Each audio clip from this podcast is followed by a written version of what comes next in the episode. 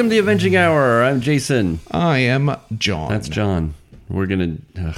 So Would you say this is episode 231? I'm so looking forward to these. yeah, so this this episode we're looking at the 1990 Avengers Annuals, which was a five-part series called The Terminus Factor. Mm-hmm. So if you remember Jason, and I know you don't, I remember Terminus. the last two years Marvel had done line-wide oh, crossovers. we're talking about that. I thought we were talking about Terminus. Sorry. No, no.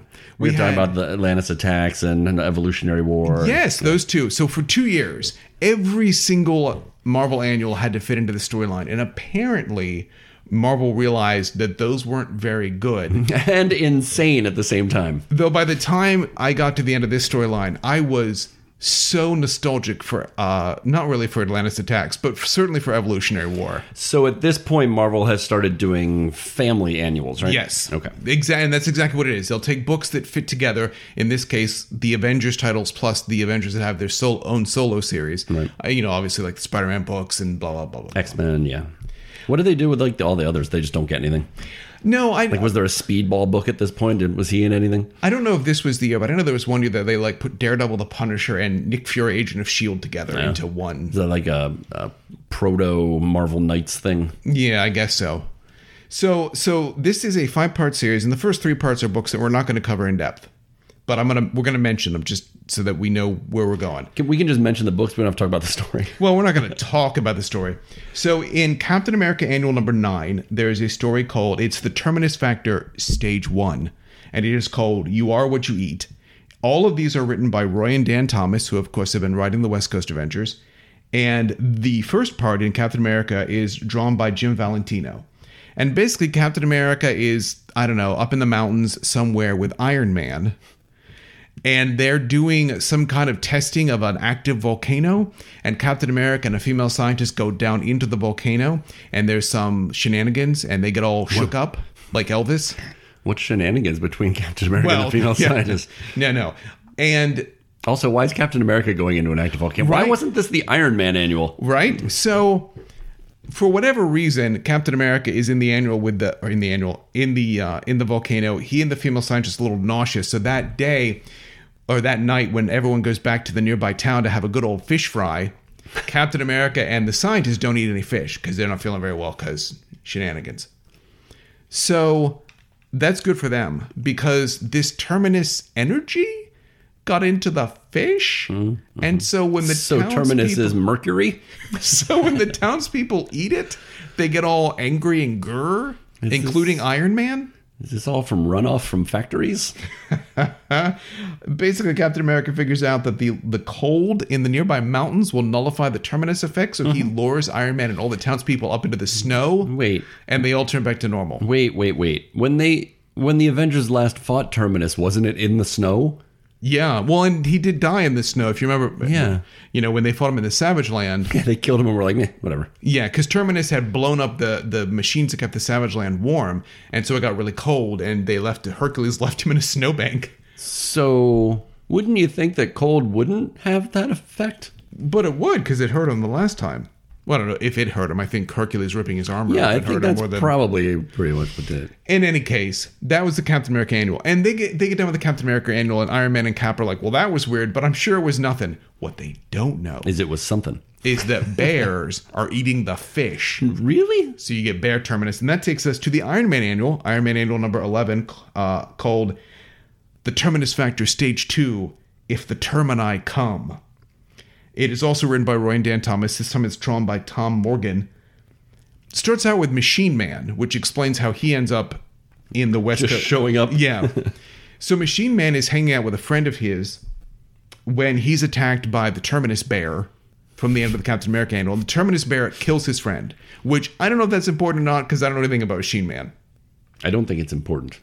He mentions it. He he mentions He does mention Wesley somebody or something like that. So the the the the bear robot ends up attacking a plant that Tony Stark is at. It's actually one of Sunset Bane's plants, who is, as you know, Sunset Bane is Madame Menace. And there's a big fight at the plant. Machine Man gets involved. A Machine Man and Iron Man end up destroying this this bear bot. But now there's reports of other animals rampaging nearby. So Machine Man and Iron Man end their annual by going off to fight these machine bot or animal bots. Mm-hmm. Takes us to So far, so good. the Terminus Factor Stage 3, the Thor Annual number 15, Can Terminus Be Far Behind? Written by Roy and Dan Thomas, drawn by Herb Trimpe. Basically, Iron Man had called Thor and been like, hey, Thor, animal bots, we could use some help. So Thor goes and gets Hercules. He throws, Thor drops Hercules off in, I think, San Francisco to fight the Termini. That would explain why Hercules shows up in one of these. Yes. And then Thor goes into deep space because even though we had last Because he's scared. even though we had last seen Terminus in the Avengers, he had come back and fought Quasar. And Quasar had beaten him along with the cosmically powered Spider-Man by throwing him into deep space. And so Thor knows this because he reads case files. It seems unlikely. Somebody called him. and so he goes to see if he can find Terminus in deep space. Now, And this is the. It's not the first terminus. See, I don't think we've clarified that we're dealing with different things here. There's more than one terminus. Well, there is one terminus. There's hmm. There's the termini who form into something else. okay. Well, so okay. So But there was a terminus that was already dead, and this is a new terminus. So- there, is there an alien race of terminimals? so John Byrne introduces the idea of terminus in the Fantastic Four. He's this giant creature in metal armor, and the Fantastic Four beat him because Mister Fantastic basically puts a rocket on him and shoves him down to the earth. Comes back in the Avengers. They fight him. They rip open the suit to find out that he's just a little guy in a big suit, and they leave him dead in the Savage Land. Whenever he comes back, I think in Quasar, Mark Gruenwald retcons that to say that wasn't the real Terminus of the Avengers killed in the Savage Land. That was Terminus's assistant. Oh my god. It was, yeah, assistant Terminus, if mm-hmm. vice Terminus, if Terminus cannot fulfill the duties of his office. And the he was just being sent by the real Terminus to see, you know, would the Avengers kill him and leave him for dead in the Savage Land? Well, what do you know? so that's the real Terminus that comes, you know, quote unquote, the real Terminus. And isn't the lore of this terminus, or is it the termini, that they're going to these planets that were involved in their planet dying or something? There is a law of Terminus, but I've I don't know. I've They never mentioned it in one of these, and I was like, wait, that doesn't make sense. No, Terminus was always more interesting when we didn't know anything about it. Mm-hmm. Please stop trying to explain Terminus to us, is what I would say to Marvel writers. So the termini that Thor is going to see is the one that Mark Gruenwald retconned. He's Yes. like the boss terminus. Yes, the quote unquote real Terminus. And But and- the stuff that's on Earth is termini. They're smaller versions that are eventually going to coalesce into a competitive, like yeah, Godzilla and Mecha Godzilla. that's a very good analogy. It's a horrible analogy because they're both like mecha, aren't they? Well, okay, but you know. But yeah, So when Thor finds the quote unquote real Terminus out in outer space, they fight, and Terminus basically steals Mjolnir, absorbs Mjolnir into his body, Right. Leaves Thor stuck out in outer space and heads to Earth. and how does that work exactly? Well, Because they discuss it in these annuals about how well, how did he get Mjolnir? Because he Appar- can't. Apparently, Thor let him. So, so I guess Thor can let people play with Mjolnir if they want to. I didn't think that's. Nicely. I didn't think that's how that enchantment worked. I don't think he asked nicely though. So Plus, plus the thing is that Thor can just get it back whenever he wants Well, to. and that's why Thor lets him absorb Mjolnir, as we'll find out in, in an issue or two that this is part of Thor's cunning plan. Mm, Thor, so smart. So, in any case, as you say, the real Terminus arrives on Earth just as all these term these smaller termini coalesce into another Terminus, and you have two termin you have two two giant Terminus Yeah, robots. and that takes us here to West Coast Avengers Annual number five, When Titans Trash. It is written by Roy and Dan Thomas, drawn by Jim Fry, and inked by Keith Williams. So, a real quick synopsis of this story, and then we can start to, I guess, talk about it. Dr. Pym manages to reactivate the Human Torch. Just as the West Coast Avengers are called to deal with Terminus, of course, the Human Torch had been shut down by Magneto when they fought him. Yes. A And just- issues ago, or last issue, we. It's, yeah, like three or four months ago, our time. Well, not our time, but the time in which these comic books are published. Dr. Pym's reviving the Human Torch. Iron Man and Machine Man are there because they stopped, I guess, fighting Termini to come in here and help out or hang out or, or rubberneck or whatever. And this is where Machine Man mentions the death of Peter Spaulding. Yeah, I don't know who that is, and I'm a Machine Man I think it's his lawyer. I really don't know. So, in any case, the Avengers have been called to fight Terminus, so they head to San Francisco to rendezvous with Hercules, who's basically just standing there watching as these two giant Terminus, I mean, these things are, you know, 30, 40, 60 feet tall as they fight each other. Can we um can we re-explain this this human torch thing before we go any further? Re explain what part. So he was deactivated. You said Magneto, but it was actually Wanda, right? Her hex that. I'm sorry, shut you him are down. right. My apologies. When they first reactivate him, he doesn't seem to know what's going on. He's asking them if it's still 1990. Hawkeye has to introduce himself to him. Well, I think it's- I think I mean because you know when he asks if it's 1990, it's because the last time he he doesn't know how long he's been shut down for. The last time he was shut down, he was shut down for like 30 years. So he's a little concerned that it's going to be 30 years. I don't know why he has to reintroduce himself to Hawkeye. That makes zero sense. Was I was Hawkeye not around when Torch was briefly on the team? he was in Detroit a lot, but I'm almost positive that they had met. In fact, I'm almost positive they had met in issues that Roy and Dan Thomas wrote. That was gonna be my during the question. Magneto Scarlet Witch Was this all written by the same people? So I, I don't understand what that's about. These annuals are always weird to me because they're they're in the storyline that's currently going on, but they're not really, and it always feels like the writer has to reintroduce who everybody is for each annual. Like, who's going out of their way to just pick up the Avengers annual and ignore the rest of the Avengers titles the whole year? Yeah. Like, oh, this annual looks good, part four of five. I think I'm going to pick this up and not know who anyone is. And I don't really understand the well maybe I do. I don't to an extent I don't understand the idea of Marvel uh, the publisher in, in in changing to a family style annual thing because the whole point of having a line wide annual crossover is that hopefully even though I don't read Amazing Spider-Man I read the Avengers I'll pick up the Amazing Spider-Man's annual because it, it's part of a storyline I am reading in the books I do read Sure. But if you're only doing families, chances are if I read Avengers, I probably read Captain America, Iron Man, and Thor. Though to be fair, I did read the Avengers and I didn't read Thor or Iron Man.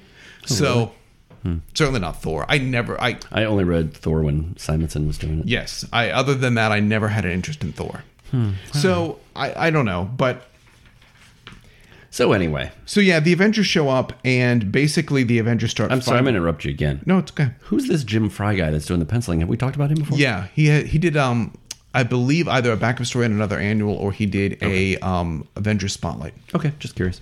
the Avengers, uh, basically the West Coast Avengers and Hercules and Machine Man head off and, and fight the Terminus, the two Termini. The I, I don't know how to how to refer to these people. Well, they're calling the new one the Termini creature, and the other one Terminus.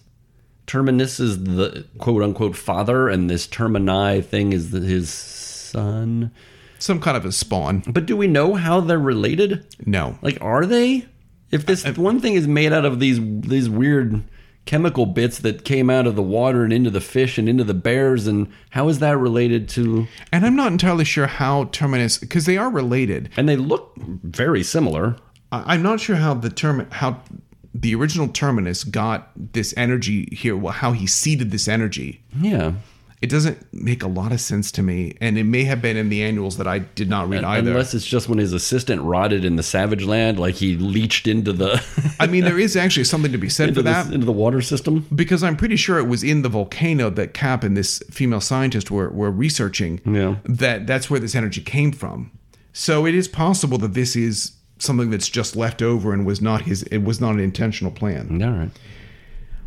I like that Dr. Pym enlarges these huge lenses that he's going to use against the Termini. And Do you? well, I do only because I believe it's Hawkeye who says, "What are those? Are those monocles for the Termini?" And I so wish they were. They're not, but I would. I'm never. I've never been a big Terminus fan, Yeah. though. I he's okay in the Fantastic Four and the Avengers because he's. They don't try to explain him. He's just really bad. That being said, if he had a monocle, I'd like him at least three times as much as I do now. Also, I'm still never sure why anyone would follow the. And this book's been doing this for a while, where Hank Pym is being portrayed as the super competent leader, and Yeah. I'm not sure where this characterization is coming from, or why anybody would be like, "Oh yeah, I'll do whatever you say, Doctor Pym," completely without question. Right, I'm sorry. Did we were we having a, a summary here? Did we interrupt it, or did we finish this? I've been interrupting it as we go along. if you want to talk about the fight, Uh, no, I don't.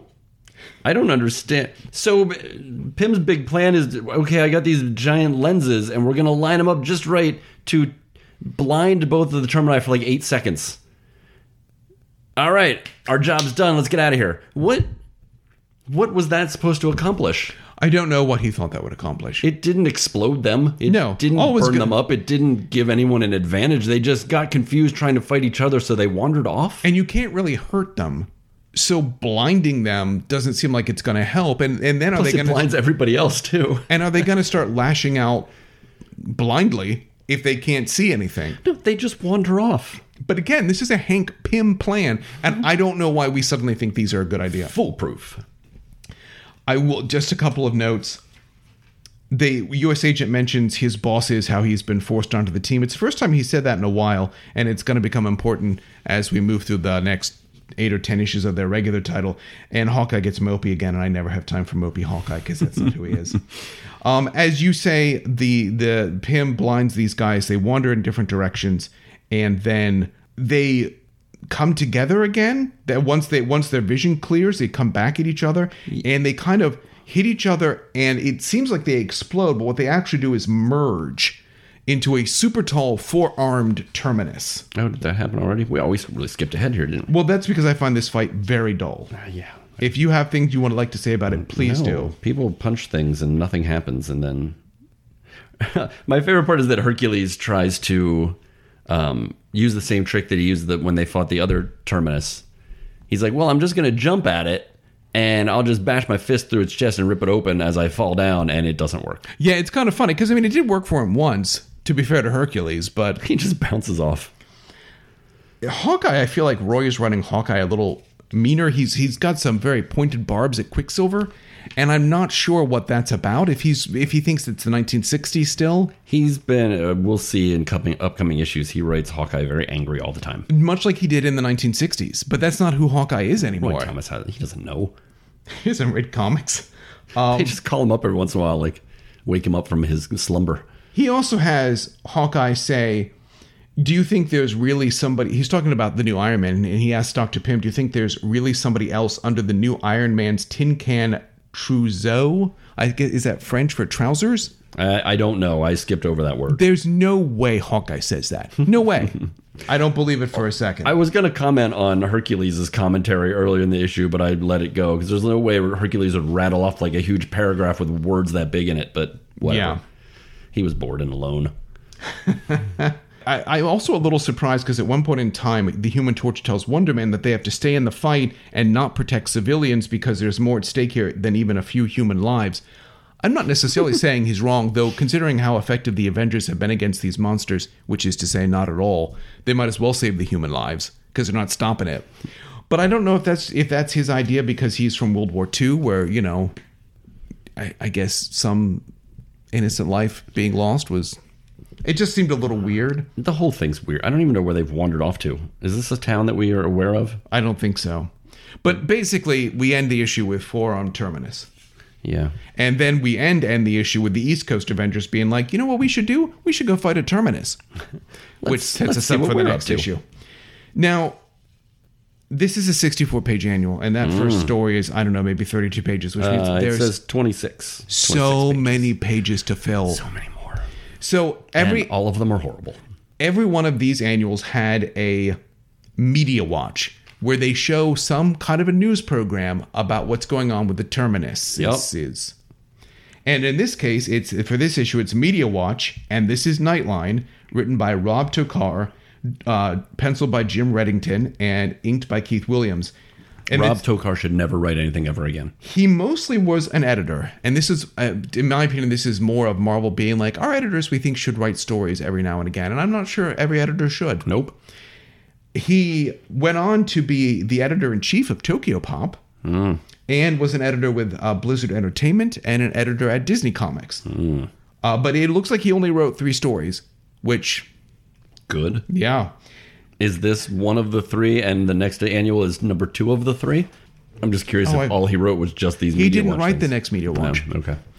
i believe this host is supposed to be ted koppel and Yes. this is yeah And all of the people that are on the show look exactly the same. they do Is he? Uh, Jim Reddington's pencils are not great.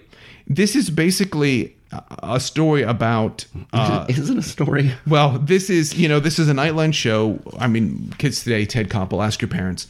He used to have a, a nighttime show on, uh, and he basically has three three people on to talk about the Terminus situation. We only know one of them. He's Dr. Peter Corbeau. We've talked about him before. He's from Star Core. He's from Star Corps. Usually shows up in the X Men issues, but he has been in the Avengers before. The others are just There's a senator and then some like UFO crazy person.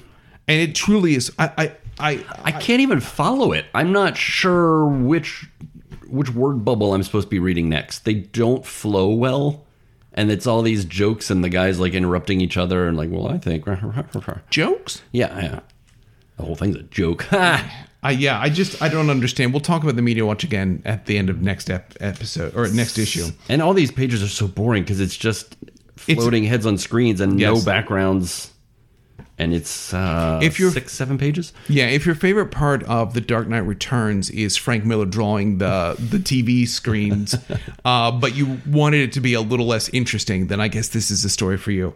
The next story is a Firebird story. It is called Tanks for Nothing, written by Gary Barnum, drawn by or penciled by Brad Vancata, inked by Jim Sanders. Gary Barnum is another one of these creators that I can't find basically anything on. He does editing and writing, but he has very few credits. Most of his credits at Marvel for writing are backups and annuals, and uh, Marvel Comics Presents, which is basically an entire series that was, yeah. So in this story, Firebird is at a SeaWorld type park when an Atlantean group called Surf arrives to rescue the sea creatures. She fights them for pages because apparently she's deaf and doesn't hear them continually say that she they're, they're there to free the creatures. And then they come to some sort of understanding at the end. She's just there to save capitalism. You can't save these creatures. The people make money off them. This story. Okay, so I was I was walking our dogs the other day with my wife, and I was talking about how these '90s comics are weird to me.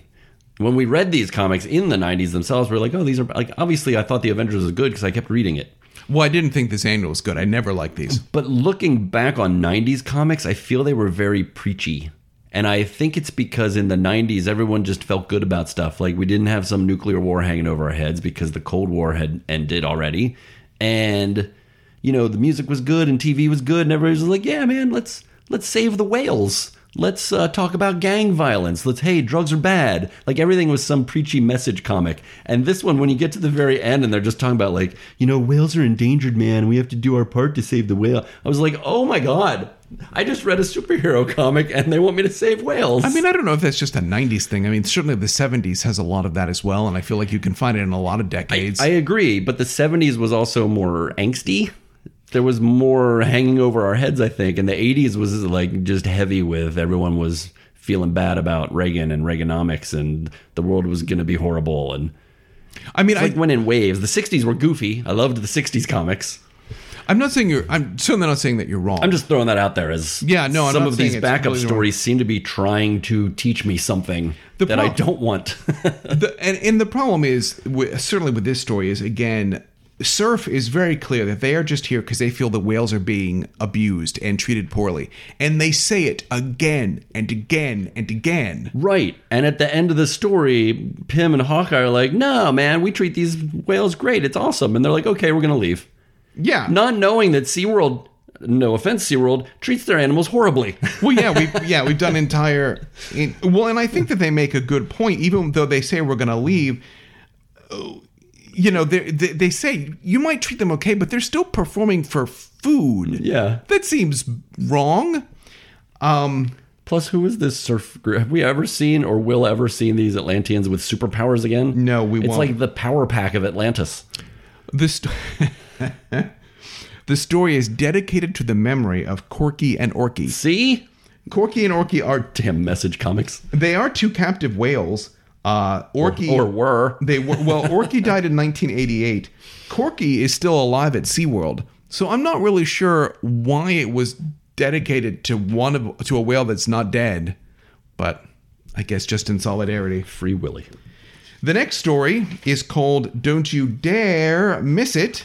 It is written by Dwayne McDuffie, penciled by Grant Miehm, and inked by Rick Parker. Grant Miehm is a new name for us. He is Canadian, started doing comics in the mid 80s. Uh, did a decent amount of work for DC, Marvel, Dark Horse, Comico, and Heroic, but he doesn't have a long run on anything. Uh, he did his longest runs are 16 issues of Legend of the Shield, 10 issues of Manhunter and Jason, 13 issues of Ravage 2099. uh, he mostly does commercial art now. The problem with this story is definitely not the art. Uh, Wonder Man convinces the West Coast Avengers to do an appearance at a monster truck show with him when the villain Dr. Goodwrench attacks the heroes to defeat him. I don't hate this story. Dr. Goodwrench, who apparently his superpower is schizophrenia. Yeah, I mean, it's compared to most of the stories in the annual, this is a breath of fresh air, in my opinion. It is silly, but it's silly, and I can deal with silly. oh, sure. So, yes, Dr. Goodwrench is a man who thinks that machines are sentient and they are talking to him, which, spoiler alert, machines are not sentient and they are not talking to him. And he's just crazy. And he's just crazy, but he fights them using, he can control machines. And so he fights them using machines, and they eventually, the, the issue ends because the vision basically convinces him that the machines aren't sentient and they're not talking to him. And he's like, oh my goodness, I think I need professional help. Yeah. And they're like, we'll take you, we'll take you to a hospital. Um, I kind of like it. Here's my problem with the story, and it's the first page of the story. U.S. agent is trying to lift a weight. Now, it says in the caption that it's some sort of barbell constructed of a special ultra massive alloy. Hawkeye's in the background cheering him on, which completely against character because they hate each other. Yeah. Secondly, as we'll find out in an upcoming episode that we're going to record, uh, U.S. agent brags about being able to lift 10 tons. That doesn't look like 10 tons. No, it does not. And not. he's struggling. yeah. I'm, that threw me off right from the beginning. I was like, why is Hawkeye cheering for him? that is weird that Hawkeye would be cheer- cheering for him. Dr. Goodwrench's costume is strange. He looks like a cross between some sort of snake and paladin. I will also say that this issue kind of feels like it's a throwback. Like Hawkeye is Mm-hmm. acting like he is the leader, and Iron Man seems annoyed at Wonder Man. I feel like Yeah, it almost yeah, feels like it was written, even though it's got U.S. Agent and the Vision in it. It almost feels like it was written back in Steve Englehart's. work. I'm going to assume Dwayne McDuffie hasn't read the last 40 issues of the West Coast Avengers, and they're like, hey, do you want to write this story? And he said, can I put a fire breathing monster truck in it? And they said, yes, please. And then the last, uh, the last story of this issue is "Honey, I Shrunk the Hyperatomic Anti Proton Cannon," written by Carrie Barr, Carrie Barr, and drawn by James Fry with inks by Chris Ivy, uh, where Doctor Pym accidentally shrink. Well, he shrinks and then accidentally loses his hyper atomic anti proton cannon, and the team has to search for it. Wonder Man accidentally eats it and explodes inside him, not hurting him because he's Wonder Man. It's another silly backup. It's silly. Unfortunately, I didn't enjoy it as much as the last one The characterizations are all off. because I mean, at least the last one is silly, typical superhero. Let's fight a villain. Yeah. This is just them trashing a room. It's what they call a bottle episode. It all takes place in one room. By the way, this is the first Carrie Barr story, but I can find literally nothing on her. Though we will see her writing an Avengers uh, Spotlight next Oh, really? episode. I don't pay any attention. Yeah, this this Avenger, this U.S. agent in this story, you say the characterizations are off. It's like in this story, he's a he's a army robot. Yeah, like he's very um I like this one better than the regular one, but he's got a lot like mili- he's exhibiting like military planning and how we're going to go about finding this thing and yeah, it's it's not it's again as this kind of stuff goes, it's not horrible. Wonder Man doesn't have any of his angst. He's just being kind of goofy because they're he's just standing in the same spot while the whole thing's going on. It's certainly again we've had worse uh, stories in this annual, but it's I mean it's just the definition of pointless. I kind of like um Jim Fry's art. Here, He's the same guy that did the issue, right? Yeah. Yeah, I kind of I kind of like his art. I don't know why. It feels kind of 90s like everyone's a little exaggerated. I don't hate it. I feel it's much better in the backup story. Where I don't know if it's his inker in the backup story is better, or if it's because he has more room. He's not trying to smush so much stuff. Both, in my opinion, both of the uh, of the um, or I guess not. The Avengers Annual that we're going to talk about here is not not nearly as messy. Well, no, because it's Herb Trimpe and it's it's very clean. Uh, so we are now moving on to Avengers Annual number 19, The Terminus Factor Stage 5, Beat Me in St. Louis. Written by Roy and Dan Thomas, drawn by Herb Trimpe with inks by Jeff Albrecht. Uh, basically, we have the East and West Coast. I'm sorry, the East Coast Avengers, the West Coast Avengers, and the Great Lakes Avengers meeting in St. Louis to deal with this giant four armed terminus. But their attacks against it are having very little effect. Hey, Captain Marvel's here. And look, there's Star Fox. Yeah, we get to see a lot of people that we don't normally see. Roy Thomas is in his narration is trying to have some fun, I guess, with what you call this massive forum terminus. It says call him Terminus Terminoid Terminex, which I'm pretty sure is a pest control exterminator name. or Terminator. Um, I don't like any of those. Terminus is the best. I don't know why we don't just stick with that. And we now learn, and he does tell us here in the um, in the dialogue why this terminus exists. Because the Celestials destroyed the race which created him, and so he is trying to kill any people on any planet that has been spared by the Celestials. There we go. Yeah, I knew there was some sort of weird lore in here. Uh, as you say, we get to see Monica again. That makes me very happy. Always so happy to see Monica Rambeau back. Uh, also, not so happy that Captain America uh, says the Great Lakes Avengers may get there before us. Lord help us. Hey, give the Great Lakes Avengers a chance. They're the greatest team. Uh, of course, we immediately, uh, because we have Big Bertha, get some fat jokes, which we hopefully wouldn't do now. But in any case, I don't know if you have any comments about the fight. It's basically they should spend most of their time protecting civilians, and that's what those that can't fly do. Basically, the powerhouses that can fly huddle around Terminus and shoot at Annoy him and hit him and, and, and annoy him, while everybody else helps with civilians. We see where Thor is. He's landed on an asteroid of sorts, Yes, and he he lands there, he smashes down, and then he starts singing. singing the song of his people. and what he's doing is the reason he allowed Terminus to absorb Mjolnir is because he's now calling Mjolnir back to him. Right. Because of course we know, but and his plan is that he's going to call it back, and as Terminus comes flying toward him, he'll jump out of the way, and Terminus will hit the asteroid he's standing on, and that will kill Terminus. Doesn't seem like that would be enough. Also, uh, so we know from the movies that Thor just puts his hand out and Mjolnir comes up. So Yes. his singing is he's like reinstating these enchantments. I believe that so. he let lapse so that Mjolnir could get away. That's my understanding. Okay. Now, when Terminus goes flying off Earth because he's because Mjolnir is pulling him towards Thor, again the the cosmic Avengers or the flying Avengers that were near Terminus are pulled along with him, uh, leading to Because they're in his orbit. pretty much they're like they're like caught in a gravity sheath Okay. around him. I wasn't sure if they were just following him because just to keep fighting him, but It it it leads to my favorite bit of art in this annual, which is Herb Trimpe drawing the Avengers that are stuck on Earth, who are just like leaning against lampposts, and you know, because they can't do at this point in time, their job is done, and they're just chatting. Uh, Terminus hits the asteroid, but it doesn't kill him; it just stuns him. shocking. And so the Avengers, uh, I guess what Quasar does is grabs the staff, Terminus's staff, and Quantum jumps it away.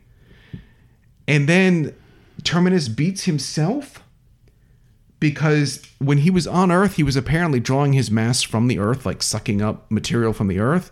And now he can't do that anymore. So, he shrinks. So he starts sucking energy from himself, hmm. which causes him to get smaller. Which doesn't make sense. Well, no, because what is If you have the mass already and you're sucking it back into yourself, you're not losing any mass. Well, also- you're recycling. what was his long range plan here? Because if he'd eventually had destroyed the Earth, he then would have been without material then. to go to another planet to So would he start over. Would he have sucked himself into oblivion? Then is sucked himself into oblivion. Dude, you oh said that that other piece was your favorite piece of art, but this panel in the corner is my favorite piece of art, where Thor and Quasar are talking about getting the lance, and Thor is just gesturing, and his fingers are just pointing in one direction, and somehow Quasar understands that that means, oh, go get the lance. I think Thor's at the disco. It's so funny. It is a great, it's a great panel, and that's the terminus objective.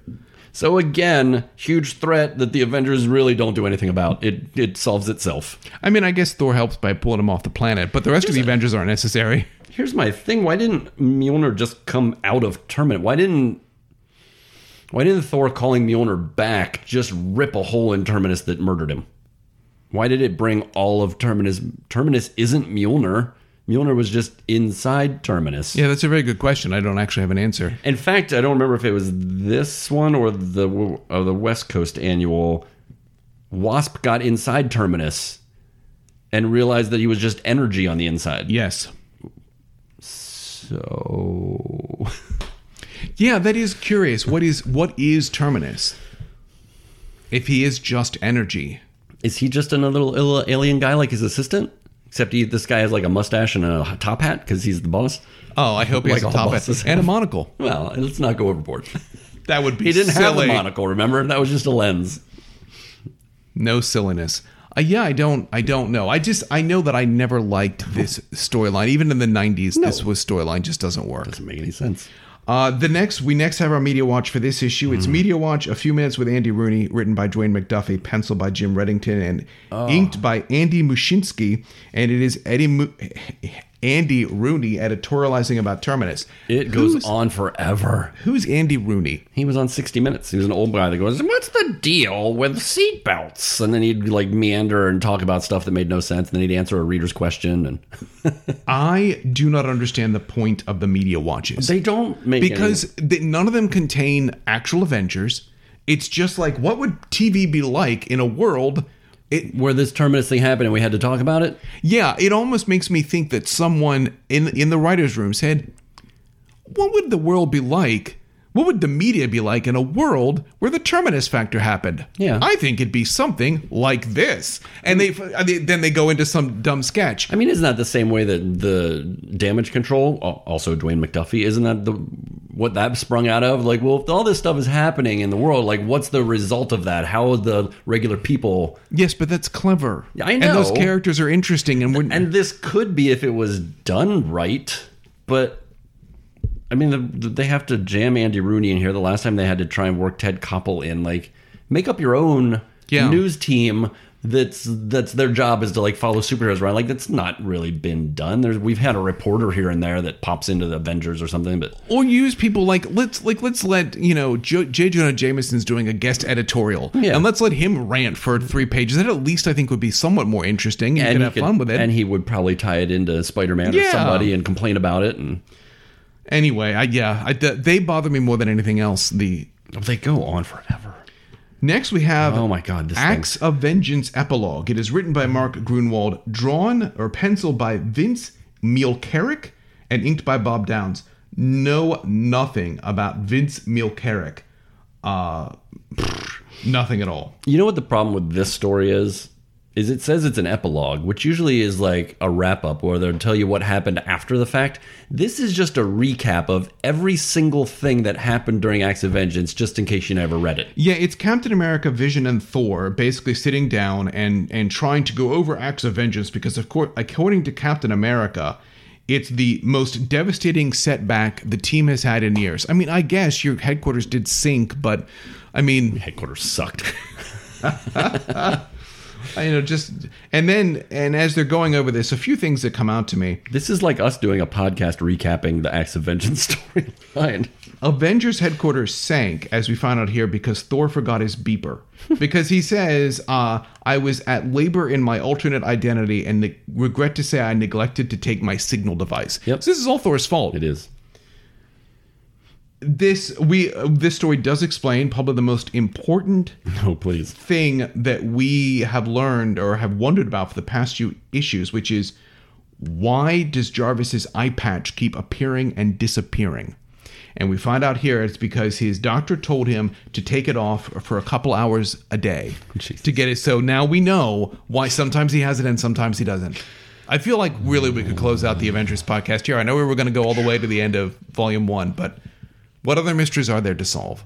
This is a great story if you want to show how if you want to show how boring and the how routine being an Avenger is. You know, they always say that, you know, people that seem to have exciting jobs like actors or policemen, so much of it is waiting around or it's paperwork. Yeah. And I think this story goes a long way to showing just how boring being an Avenger would be on a day-to-day basis. Like, I can imagine that Vision and Captain America probably enjoy this, but Thor sitting at the table listening to all this? Yeah, never gonna happen. It's it's a shame because I think a small wrap up of Acts of Vengeance wouldn't have been a bad idea to try to make sense of it because we talked about it so many times when we were discussing those issues that it doesn't really make sense. I, I guess this is for people that it's like a 30 part storyline for people that didn't read all of the issues to kind of fill in the blanks. Yeah, I don't care about those people. No. I would have preferred this to be like a three or four page wrap up and I'd have been happy. Yeah, Oh, yeah. Next story is called The Day the Strangers Came. It is written by Kurt Busiek and drawn by Richard Howell. So Kurt Busiek, important guy, born Sure. born September 16th, 1960 in Boston. He and Scott McCloud were friends, Scott McCloud of Understanding Comics. And they Kurt Busiek started out as a letter hack at Marvel, and then he started pitching stories to Dick Giordano over at DC when he was a senior in high school. His first work, his first published work, was in 1983. It was a backup story in Green Lantern 162, and he bounced back and forth We since then. seriously not talked about Kurt Busiek? We have not. He's bounced back and forth between DC and Marvel since then. He uh, and he's worked for other companies as well. Probably best known for his long runs on uh, at Dark Horse, Conan the Barbarian, at DC, uh, Superman, The Power Company, and Trinity. Uh, he has his own title, the creator-owned Astro City, and at Marvel, he has done long runs on the Defenders, Iron Man, Marvels, Spider-Man, Thunderbolt, and coming up, I think he did the Avengers for a while, right? a very long run on the Avengers. Coming up, he'll be on the title for four or five years. I love Kurt Busiek. He can be a little wordy, but generally, I think his stories are really good. I mean, he's no Chris Claremont. well, and who is? And I will tell you, though, of all the stories Kurt Busiek has written, this is the gleaming gem atop the diamond tiara. This story sucks. I don't agree, but oh my god! this story is drawn by Richard Howell. Richard Howell, born November 16th, 1955, started in the late 70s with self published comics and doing some editing. He's also worked for multiple comics companies, but all of his small, all of his long runs are for smaller companies. Uh, his longest runs are on Deadbeats, Elvira, Soul Searchers and Company, All Star Squadron, Hawkman, and then he penciled the entire 12 issues of the Vision and the Scarlet Witch uh, series that uh, Steve Englehart wrote. I like his art, but he is very cartoony. Very and I cartoony. think that's part of the reason why this story doesn't work as well as it could. Mm. The Avengers are in a small town trying to root out a cell of the Sons of the Serpent. They're staying at a hotel with a young child who idolizes them. He finds out his older brother is the leader of the Sons of the Serpent and turns his older brother into them, and then is sad. This is very much an Astro City story because it's not about the heroes. The Avengers are in it, but they're not important. It's about the it's about this kid who thinks heroes are the coolest thing in the world and just loves them so much. And then when he has to turn his brother into them, he realizes sometimes being responsible isn't a lot of fun, and so he stops pretending he's a superhero. He takes all down all of his superhero things. He learns a lesson, Jason. Okay, and then he puts on his leather Fonz jacket and walks out into the sunset. It's it's not a great story, but it does show the It kind of things that Kurt Busiek I think is interested in, and I I don't dislike it. I completely dislike it. The last story this annual is called Clowning Around, I also dislike this one. written by Gary Barnum, drawn by Steve Buccellato, and inked by Mickey Ritter.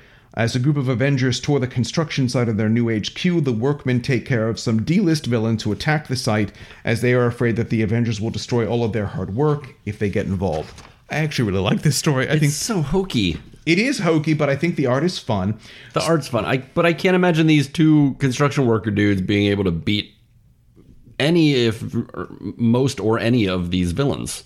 Really, you don't think a normal person could beat Plant Man No, or the what? guy can control plants. I mean, the guy that takes out the water wizard like is doing like jump kicks galore. Like, I know. Um, And how did they take out the wrecker at the end? Like, we- like Stiltman, whatever. The wind blew and he fell over. But they drop, they take out the wrecker because they dro- they use a forklift to drop, or not a forklift, but like a, a crane with a bucket on it to drop all this construction material on him, and they bury him in yeah, it. but does that? But they jump on him before that, and they're trying to. Yeah, you notice he's not stopping. Yeah, and then aren't they? Are they still hanging on them when someone drops all the debris on top of him? I hope not. Because that's But I see people jumping around. I think you're taking this story a little bit too seriously. I should say we haven't talked about Steve Buccellato. That's because I can't tell you much about him. Uh, born in May of 1968, has done a small amount of penciling, but mostly as a colorist, and he does both color and pencil this story. Again, I think the art looks nice, and I think it's fun. I think this is is just like the monster truck rally from the last issue. That story, Agreed. where it's a fun story that you know you don't want to think about too hard. I guess my thing is I maybe I get too wrapped up in the backups. I, I want I want them to be more stories. Probably because the main story of the of the annual was so bad that I'm looking for something to make me go, oh, I bought this Avengers comic because I like the Avengers, and then I get jokey stories or stories that don't have the Avengers in them, and I'm like, oh, I'm sad now. I think that we would both agree that these are not good annuals. I would agree. I think part of the problem is that these annuals are 64 pages Yes, and they don't need to be that long. aren't they all aren't all annuals 64 pages? I feel like not so much after this year. I think they go down to like Maybe they 48, realize like, oh, that's too much. 32 or 48 pages because yeah, because what you end up I would rather pay less as a, as a as a Consumer. consumer. I'd much rather pay less. Yeah. And not have to wait through media watch. Yeah, I get the main story and maybe like a backup. I don't need four or five backups at the end. At least they didn't throw one of those like Avenger files in here with like details about some guy that showed up in one issue. Yeah. Yeah, I don't think we need that. But yeah, so that's the 1990 Avengers annuals. That's it. What do you think about those? I don't like them. Jason says, buy them all. Nobody else likes them either. Are All we- right. Are we done? we wrapping up here? Well, yeah, we're done. Thanks for listening, everybody. If you want to get in touch with us, our email is avenginghour at gmail.com and our Instagram is at the avenging hour. And I noticed you started using uh, Instagram stories or reels or whatever those things are called. I used one. Of course, as as long term listeners know, I'm 114 years old, and so it's difficult for me to understand the newfangled things that the kids do. But we've had such nice uh, people saying nice things about us, including the X File, the X Factor Files podcast, which if you're not listening to, you should because it's actually really cool. Looking at Peter David's, I know you won't listen to it, Jason. I like it. I don't just do. I just don't really listen to podcasts, but I like Peter David's X Factor. yeah, looking at Peter David's X Factor, which is I, as someone who doesn't re, doesn't read mutant stuff generally, I read Peter David's X Factor because I really enjoyed it. Anywho, people were being nice, and so I'm going to try to also do some stories and Yeah, I think we're trying to like wave our hands more. Like, hey, look at us over here. Pay attention to us. Listen to our podcast. And sometimes just still photos aren't doing that. yeah, And that's it. that is it. Cool. So what do we do now? We leave and then they listen to us next week. Okay. Turn it off.